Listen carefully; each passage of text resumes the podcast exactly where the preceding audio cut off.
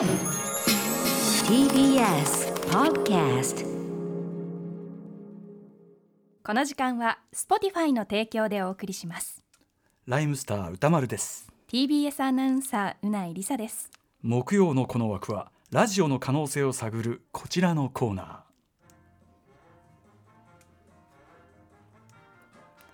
Spotify プレゼントレディオ！できるかな？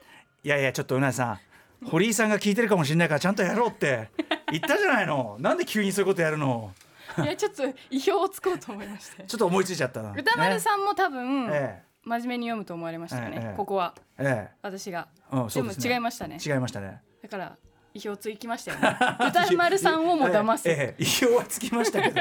まあでもねあの聞こえ聞き取れる範囲だったと思うんでね、はい。えー世界的な音楽ポッドキャスト配信サービス Spotify のバックアップのもと音声コンテンツの可能性を探っていく時間です。ということで企画発案者の番組プロデューサーも同席しております。はい、橋本義文です。今日はもういいんじゃないですか、聞き取れたでしょ、もうええもうね、あのここで実験要素を本当にいきなり入れるのは本当に大変ですよね。フォローがね。何？や フォロー？あーまあでもタイトルコールで。でも今日のが比較的普通に聞こえるっていうね、うん先週笛で普通に聞こえました。先週笛でしたからね。ね、はい、笛本当にね、本当にそういうことです。笛はやめましょう。と、ね ということで、はい。えーポッドキャスト元年なんてね本当に言われておりますけれども、はいはい。お音声コンテンツ作って発信される方も大変増えているっていう、まあ、ことを毎度申し上げておりますが、うん。それにまつわる今日はもういきなりあの、はいはい。リスナーの方のメッセージご紹介しますが、うん。こんな、えーメッセージを、えーいただいております、えー音声コンテンツにまつわるこう、まあ、悩みみたいなええ。ものなんですが、はい。早速うなぎさんちょっと長いんですがこれ少しそれでもメッセージ少し短くしてうん。お届けしますが、はい。お願いします。ラジオネームヨスフシュと申します。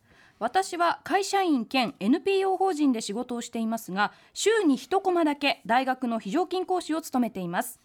現在新型コロナの感染拡大予防のためリモート授業が実施され Zoom などさまざまな会議ツールで授業されていますよって橋本プロデューサーが提唱されている2020年はポッドキャスト元年が1億総どころか世界中の教員が一気にポッドキャスターになってしまったという意味においても意味軸も実証されてしまったと言えるのではないでしょうか。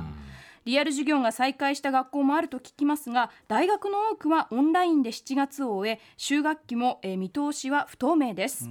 私の場合は、えー学生さんの PC の機材やネット環境にばらつきがあるので、えー負担をかけないようにとの大学側の配慮からライブ配信ではなくオンデマンドが推奨され音声データとパワーポイントやワードで作成した資料で配信しています。すると学生さんからは音声データの声が聞き取りづらい声が小さいノイズが入って聞き取りづらかったというクレームを受けました。原因はすぐ判明しました。暑い日に録音したら室内のダイソンの扇風機のノイズを拾ってしまったためでした。家の中で音声を作成すると話に集中し声を張って話し話をすることまで意識が回らないこともあります。専任の先生方は積み重ねで自然と訓練されているようですが非常勤の私はまだまだで小さい声になってしまいます。番組を聞いていてリモート参加されるゲストのお話の聞きやすさは、えー聞きやすさまたはたまにある聞きづらさその要因にマイクといったツールの問題もあるのではと思いました、そこでポッドキャストなどにはどのマイクが優れているのか放送ではどう工夫されたのかこの春からのリモート放送期間をどう乗り切ったのか差し支えない範囲で教えていただけたら幸いです。またネット回線や携帯 PC で避けた方がいいことなどでお気づきの点ありましたら教えてくださいというメールです。いやーなるほどですね、つまりその学校におけるね、うん。そのリモート、まあ、授業というかね、はい。はい。あれでそのまさにその1億総ポッドキャストどころか本当にそれが現実にそうですね。ねこうやって音声コンテンツを配信するっていうこれ皆さんやる必要がそうですね急に出てきちゃった、うん、だから、うん。あのこの番組にもよく出ていらっしゃるあの富山彦先生だったりね、うんうん。北村沙耶さんだったり、ん。えーあとは三宅龍太さんなんかもね、ええ。あのやられてますけどああいうこう授業をやっている方っていうのは、うん。本当に確かにご自身で音を取って、それを送るっていう作業を、うん。まあ、いきなり始めさせられたという状況にある。うん。うんこれだから、あのーまさに困ってらっしゃる方多いんだなっていうのをすごく感じますよね。はい。あのこのヨスフシュさん以外にも多分こういうお悩お悩みを持ってらっしゃる方がいらっしゃると思うので、ねうんうん。でもヨスフシュさんは、まあ、どんな環境でじゃあ取られてるかっていうとお授業をいくつかのこうファイルに分けてアップされてるらしいんですが、うん。基本使ってらっしゃるのは iPhone のあのにさついているボイスレコーダー。に、はい。iPhone の純正のイヤホンマイクで使われてると。うん。でこれなんであの iPhone 純正のを使おうかと思ったかっていうと、うんうん。セッシション22に出ていらっしゃった IT ジャーナリストの三上洋さんがうん。出ている時にそれを使ってそれしかも聞きやすかったっていんうんう記憶があったらしくてなるほど。それで使ってらっしゃるんですけどうんうんうんあのでそのファイルをこう Dropbox 経由でこううん。うん iPhone からパソコンにこうそれ取り込んでアップするみたいなうんことでやってらっしゃるみたいなんですね。はい。であのこれ実は iPhone の純正のそのマイクっていうのは、うん。実は非常に実はいいんですよ。ううん。んでこれきお気づきの方もいると思うんですけど、うんうん。テレビとかで今うん。リモート出演の人増えてますけど、はい。あの白いイヤホンでこうええしゃべええ。有線のイヤホンで喋ってる人って結構見ると思うんですけど、あれええ。ええほとんどが iPhone の純正の多分イヤホンマイクを使ってるんですね。それがすごくいいんだ。実はあ要はだからぼなんか特殊な機材をプロだと使うんじゃないかと思うんですけど、うんうんうん。確かにあるはあるんですけど、いろんな人が今いろんなごあのご自宅とかで出られる時うんうんうん。にやっぱりなかなか揃えるの大変、ええ届けるのも大変なので、うんうん。あのすぐ用意できるい一番いいあのマイクっていうと実はそれだったりする。さすがですねね。なので、うん。あのーでいろいろあの生徒さんからクレームが来たってことで直した音声っていうのを、うんうん。あのー、ヨスフシュさんにちょっと送ってもらって、うん。じゃあどの辺が悩みなのかっていうのをちょっとあの僕らも探りたくて、うん。あの聞いたんですけども、まずどんなヨスフシュさんの授業をされてる音声なのかっていう。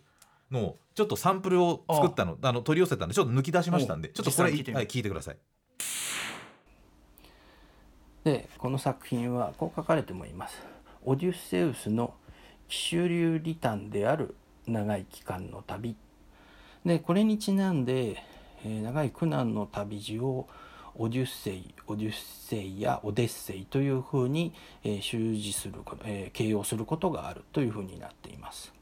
あスペースオデッセイっていう映画があります。これ2001年宇宙の旅という映画史上に残る、えー傑作映画ですけれども、はい。うん。という一節を聞いていただきましたね。すねんね。うん。あのまあまあといった感じで基本的にはすごくいい音声と僕らは思っています。ね全然全全然然聞き取りやすいただ確かにその何かままだここでなんかもっと上をこう目指したいっていうふうにあのもっといいのにしたいって吉さんが思ってらっしゃるのであれば、うんうんうん。あのもうちょっとアドバイスは確かにできるかもなというところがあって、はい。でただこれは僕ではなくて、はい。あのラジオのプロにはもう一人あのいます、はい。あのラジオのミキサーですね。いわゆる技術面を担当する人、この人たちがやっぱり音声のいろんな機材の部分とかの情報は一番持ってるのであのライブコーナーとかもねいつも頑張ってくれてますけど。はい。なので今日は僕ではなくて、えーテクニカルディレクターと僕ら呼んでますが、うん。えー番組にも関わっているうディレテクニカルディレクターに電話をつないで、えーちょっと答えてもらおうと思ってます。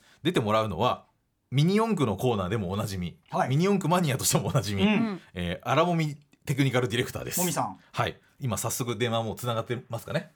はい。もしもし。もしもし。もしもし。どうもお疲れ様のです。荒もみです。もみさんどう。も。今日は四駆の話じゃないのああ、違いますね。はい。本業の方でね。真面目なはい。はい。えーでちょっといあのー、ヨスフシュウさんのちょっと相談に答えてもらいたいなというふうに思ってるんですけど、はい。えーまずこのあのヨスフシュウさんの音声を聞いてどう思われましたか？えっと、まず、吹かれだったりとか、えっと、あと、そうですね、あとブレスとか、あと扇風機のノイズとか、そういうやっぱノイズが気になりました。ああー薄くね後ろに少し乗ったりはし,、はい。していたみたいですけどね。うん。うん。うん。はいえー、とでもまああの基本その iPhone の純正のイヤホンマイクで録音をされている今の音声素材っていうのはまあ僕らから見ても特に全然問題ないっていう感じでしたか、そうですね、イヤホンマイクの音は、はい、あの全然問題なく、うんうん。はい、あのノイズ、まあ、多少入ってるんですけれども、あの問題なく使えるレベルだと思っております。うんうんだからこういう環境の場合部屋の中で iPhone で、えーしかも iPhone の純正のイヤホンで、うんまあ、割とひ用意しやすい環境で撮る場合、うんうん。まあ、どういったことに注意したらいいとかってありますかね？基本的に。そうですね、基本的には、まあ、あの部屋の、録音する部屋の環境をまず整えるっていうことがまあ第一なんですけれども、環境。まあ、あのノイズ発するような、え例えばエアコン、扇風機とかは、やっぱりノイズが入ってしまうようなら、えー、と止めておく、なるほどね。はい、あと、まあ、カーテンとかすると、防音の効果も多少あるので、えーしておくといいかもしれませんなるえっとね。カーテンを閉めるってことですか？それは。はい、そうそ外の音とかを拾わないようにと？はい、そうですね。うんうん。へはい。ー。うん。あとも、えー重要なのが、やっぱマイクの向きとマイクの距離ですね。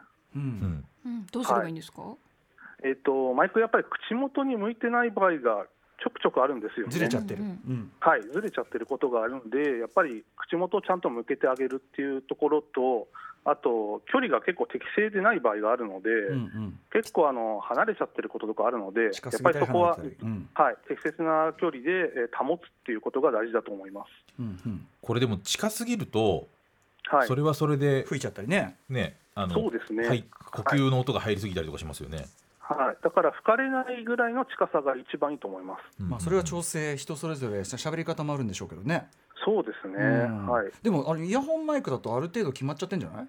ある程度決まりますねつければね。うん、そうですね、でも向きがちょっとばらつきが出たりはしますよね。うん。そうですね。うんうんだからあとイヤホンマイクの場合だと、うん。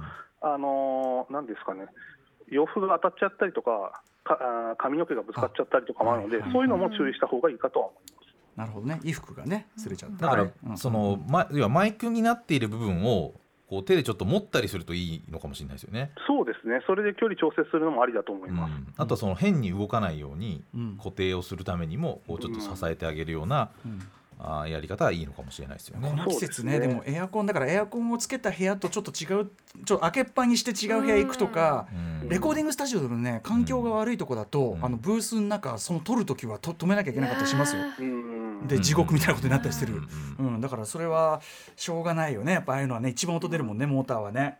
そうですね、もうこれ長時間にね確かに渡る場合とかはあのー本当に確かにロエアコン止めるとこう熱中症っていうこう今度はねこともあるかだかららやっぱエアコン開けつけてと隣の部屋でそのドア開けてちょっと離れるとか、うんかそんな感じ？風が直接当たらないどうしてもエアコンつけたままやるときはどうすればいいですかね？その中でもノイズをなるべく減らすっていう努力としては。